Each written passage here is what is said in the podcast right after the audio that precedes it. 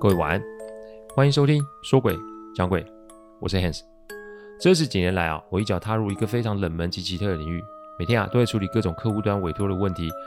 问题除了人以外，不可免有各种科学及逻辑所不能解释的案例。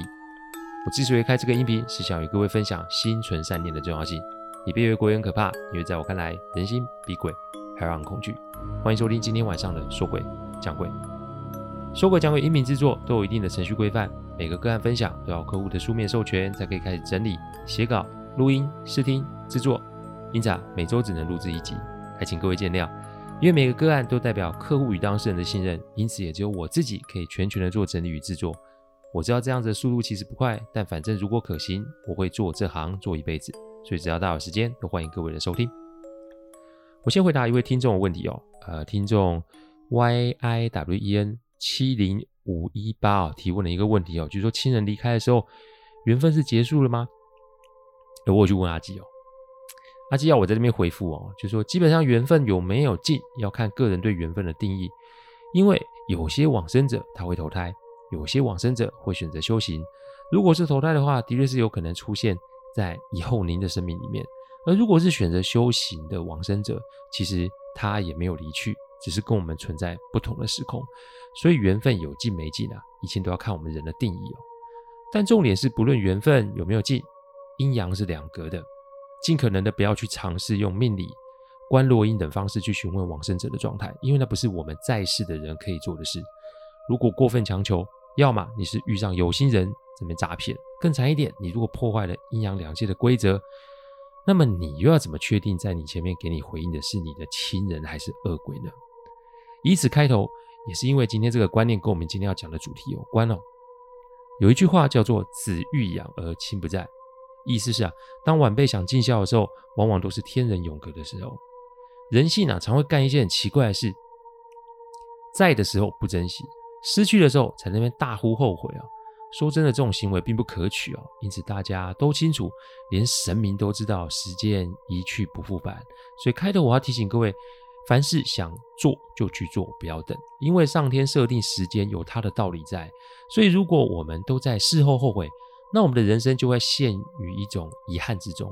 而这个遗憾，如果又被有心人利用的话，那就会引发非常可怕的后果。今天要来讲讲不悔的案例。没错，不悔就是不后悔的不悔。不悔啊，是个女孩子。我见到她的时候啊，她已经是一个商场上的女强人哦，自己开了间规模不小的公司。领着底下人打下了基础与江山哦。不过人就是这样，有了这样就会缺另一样。不悔小的时候啊，父母离异，所以到他四十二岁的时候才得知生母的消息啊。那等到他见到生母的时候，生母其实已经来日无多，病因是长时间的酗酒导致肝功能全面损坏。不悔那个时候花了天价，请了很多医师来，也是束手无策。好吧，人就是这样。那科学的不行，那就来不科学的吧。于是啊，他就开始问遍业内所有的合作伙伴，开门嘛，你做生意少不了要算个命、卜个卦什么的。于是终于见到了一个业界传闻说可以改命的老师哦。第一次见到这个老师，老师就直接说出不悔此行来的目的。老师说不悔啊，与母亲的天生缘分就薄，因此啊，这个缘分不能强求。只希望不悔可以趁母亲还在世的时候多多尽孝，但不悔就是一个执着的人。他三天去找老师，找了七次啊，终于啊打动了老师。老师说：“哇，你孝心感动天啊，好吧。”老师就带着不悔啊到道场的后面，后面有一棵树，树上挂满了白色与红色的信封。老师拿了一个白色的信封，要不悔把他及他母亲的头发跟指甲都放进去。三天后回来这里，当然。也要请不悔付三百万的投机费用，因为改命是一个很复杂的过程，所以需要买很多相关的东西。所以这三百万不是酬劳，酬劳是的事，老师以后会再说。三天后，不悔带着东西来找法老师。奇迹是的是，母亲的症状稳定下来了，虽然还没有办法离开医院，但一星期后，母亲已经可以说话及正常的进食了。不悔。根本不敢相信这个事实，所以更加的信任这位老师。而这老师也都没有提酬劳的事，不悔觉得自己遇上了一个高人啊，因此把自己事业的状况跟老师说，希望老师也可以指点一二。一个星期后，母亲就出院了，不悔直接接母亲去自己的家里住。而奇怪的是，母亲也没有推辞，或是说自己要回原住处收拾一下东西，然后就这么的搬入了不悔的家里面。不悔家里面啊，有一百五十平大，他没有结婚，所以就是自己一个人加两只狗在家。但母亲啊，搬来家里的第一个晚上，诡异的事情就发生喽。不悔养的是两只很大只的罗威纳，知道吧？狗的就知道他们是猛犬啊。通常养来是来防小偷的，在不悔的记忆里面，这两只狗是很凶的。但那天晚上不知道为什么，两只狗都来抓不悔的房门。不悔一开门，两只狗就跑进他的房间，说什么都不肯离开。重点是两只狗都显露出非常害怕的样子。不悔的房子啊是楼中楼，他住二楼，母亲住楼下。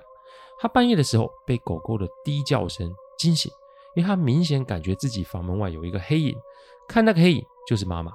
他本以为啊，母亲是找不到什么东西要来敲他的门，但他才一下床，两只狗狗咬住他睡裤的裤脚，意思是叫他不要开门。那天晚上好险是两只狗啊，救了我的命哦。这句话是后来不悔跟我说的，不过这是后话，我们接着再继续讲下去。隔天不悔起床，想要为母亲煮早餐，但他一下楼就看见满桌丰富的早餐。母亲早起床做好了早餐，从小就没有母爱的不悔，瞬间被母亲的行为给融化了。他开心的吃完早餐，他想说啊，要带母亲去庙里拜拜及还愿，但母亲说什么都不想出门，理由是啊，自己才刚刚好，需要家里在家里调养。不悔啊，不要为了他这个老人家荒废了工作，于是不悔啊就被母亲啊赶去上班了。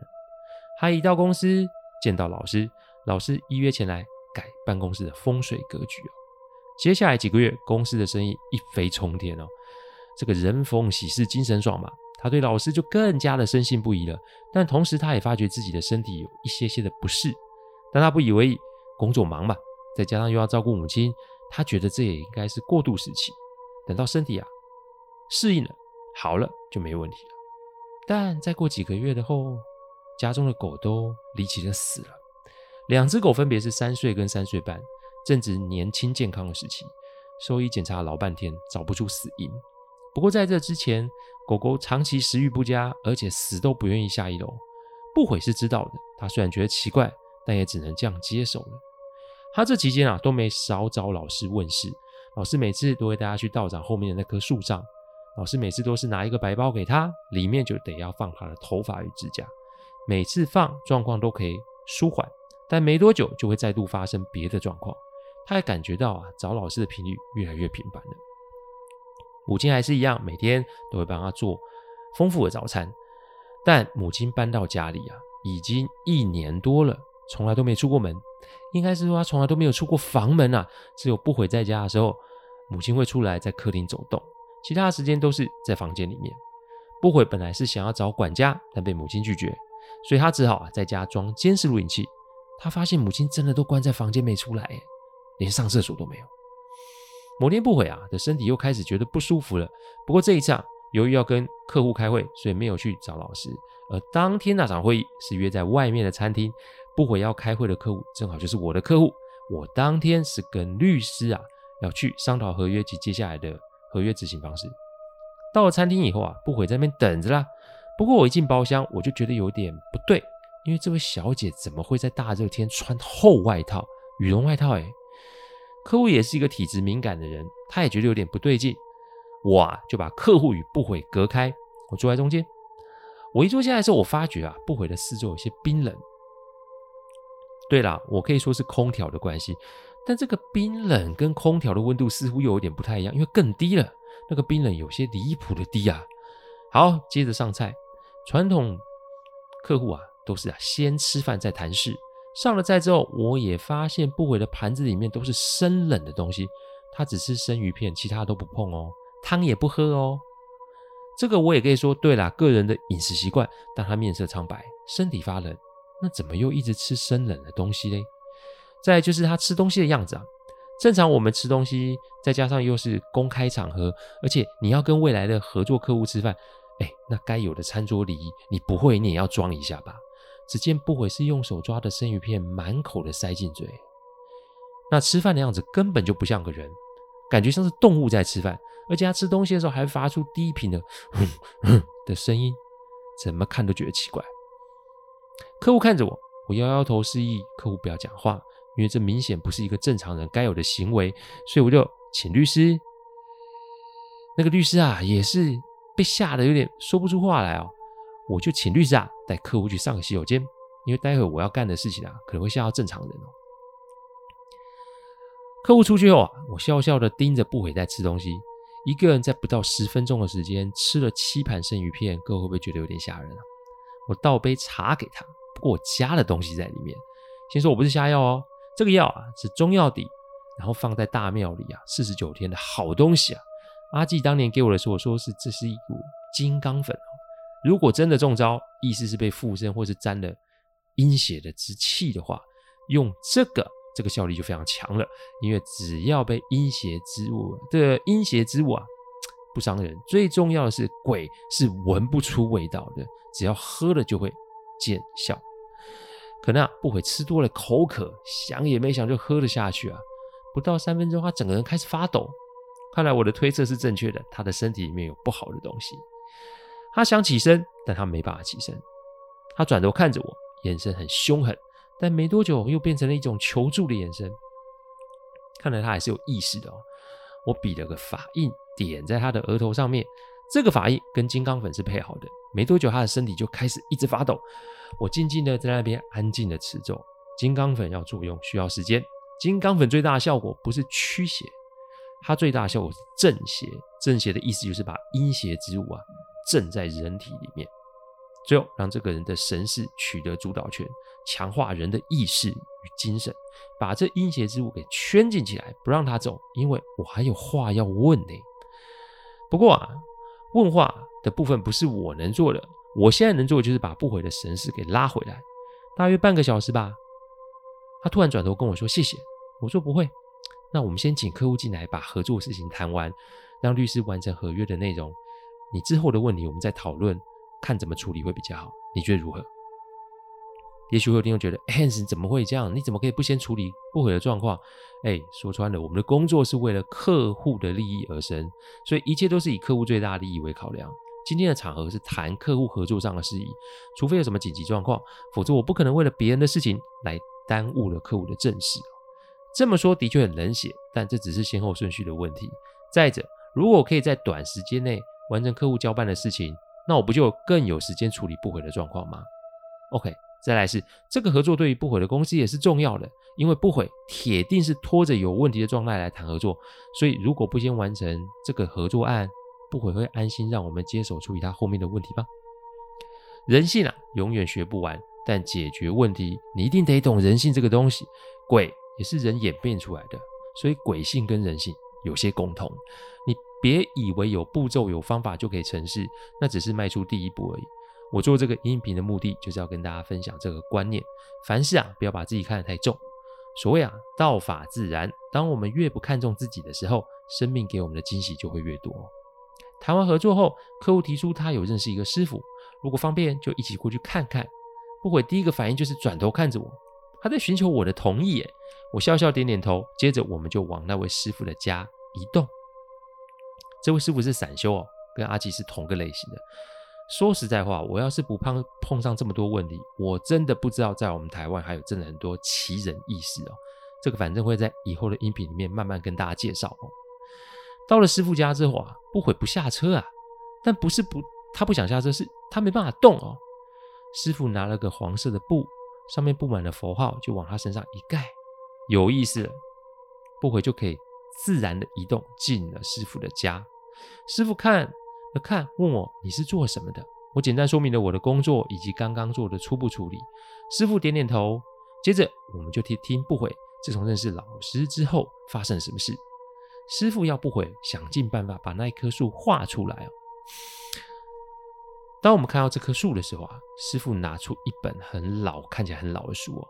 翻了翻，就出现了这棵树的样子。师傅说，这棵树叫永愿树，是一种嗯另一个世界来的东西。它像是个收集器，也是一个交换的平台。当祈求者拿下一个白信封，并放入自己的头发与指甲的时候，某个程度就是跟邪神做了交易。这个交易不是一次性的。师傅要不悔回想，是不是每次都要放入的量变多，而且愿望的效力变短？不悔点点头说：“是哦。”所以到最后啊，祈愿者就会被永愿树给完全的占据。不悔身体里面被我用金刚粉镇住的那个东西，就是永愿树上的恶灵哦。所以今天不是遇上我，不悔最多最多就是剩两个月而已哦。讲到这里啊，我不禁在想，那个老师是干什么的？怎么会有这种能力做这种事？师傅这个时候招了招手要我过去，他说：“来，你过来。”他拉住我的手一握，小兄弟，心肠好的人才有办法做你这份工作。不过啊，神佛的确是保佑你的，不简单，年纪轻轻就有办法碰到这些哦。哎，您过奖了，我只是能帮就帮，上天都会有最好的安排啊。那好，那你来帮助我处理这个事情怎么样？说完，师傅啊，要不回坐在一个垫子上，然后呢，在他身边撒了一圈粉末。师傅说，短时间那位老师不会有办法得知你的行踪。不过刚才我在处理的时候，那位老师已经知道我是谁了，所以要做的就是主动出击喽。他说我呢要去不悔的公司一趟。因为那位老师现在就在公司，不悔点了点头。他传了个讯息给他的特助，说会有个顾问啊到公司，然后去他的办公室拿一些东西，照做，不要多问。师傅转身过来跟我说，把不悔保险箱里面的东西都清空。不悔说，没有人知道我的密码，怎么可能会有我不知道的东西在里面啊？师父笑笑说，没关系，等这个年轻人回来的时候你就知道喽。我到公司的时候大约是下午大概五点多，天色开始昏暗了。我一进办公室，就瞧一位老师模样人啊，坐在不悔办公室的椅子上。各位，不是办公室的沙发哦，是不回办公桌后面那张椅子上哦。那不就是只有老板可以坐的位置？但这位老师就老师不客气的坐在上面了。那接下来会发生什么事呢？一切都得等下周再做分享哦。谢谢大家赏光，听完后请喝杯温开水再去休息。我讲的不是什么乡野奇谈，我讲的都是真实发生的案例，所以希望就是劝大家心存善念，祝各位有个好梦。我们下周再来说鬼讲鬼，各位安。